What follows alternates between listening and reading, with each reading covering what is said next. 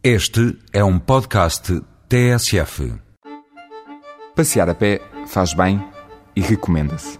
Devagar ou mais depressa, em jeito de passeio ou de footing, como agora lhe chamam, é uma das atividades mais saudáveis. Se for no meio da natureza, ainda melhor.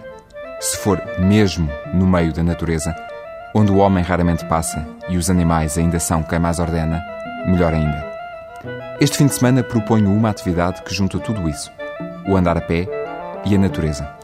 O programa chama-se Nas Margens do Rio Selvagem e tem lugar na Serra da Peneda, no Jerez.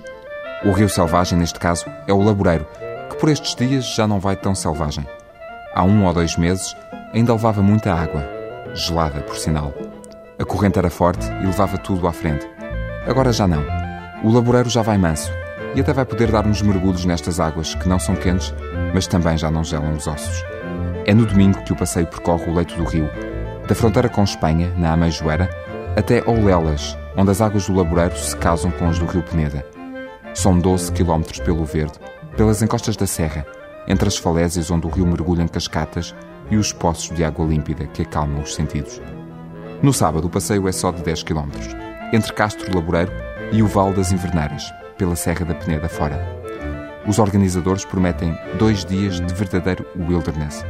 Trocado por miúdos, quer dizer que vai andar a pé por terrenos pouco trilhados, onde pode apreciar o silêncio da montanha.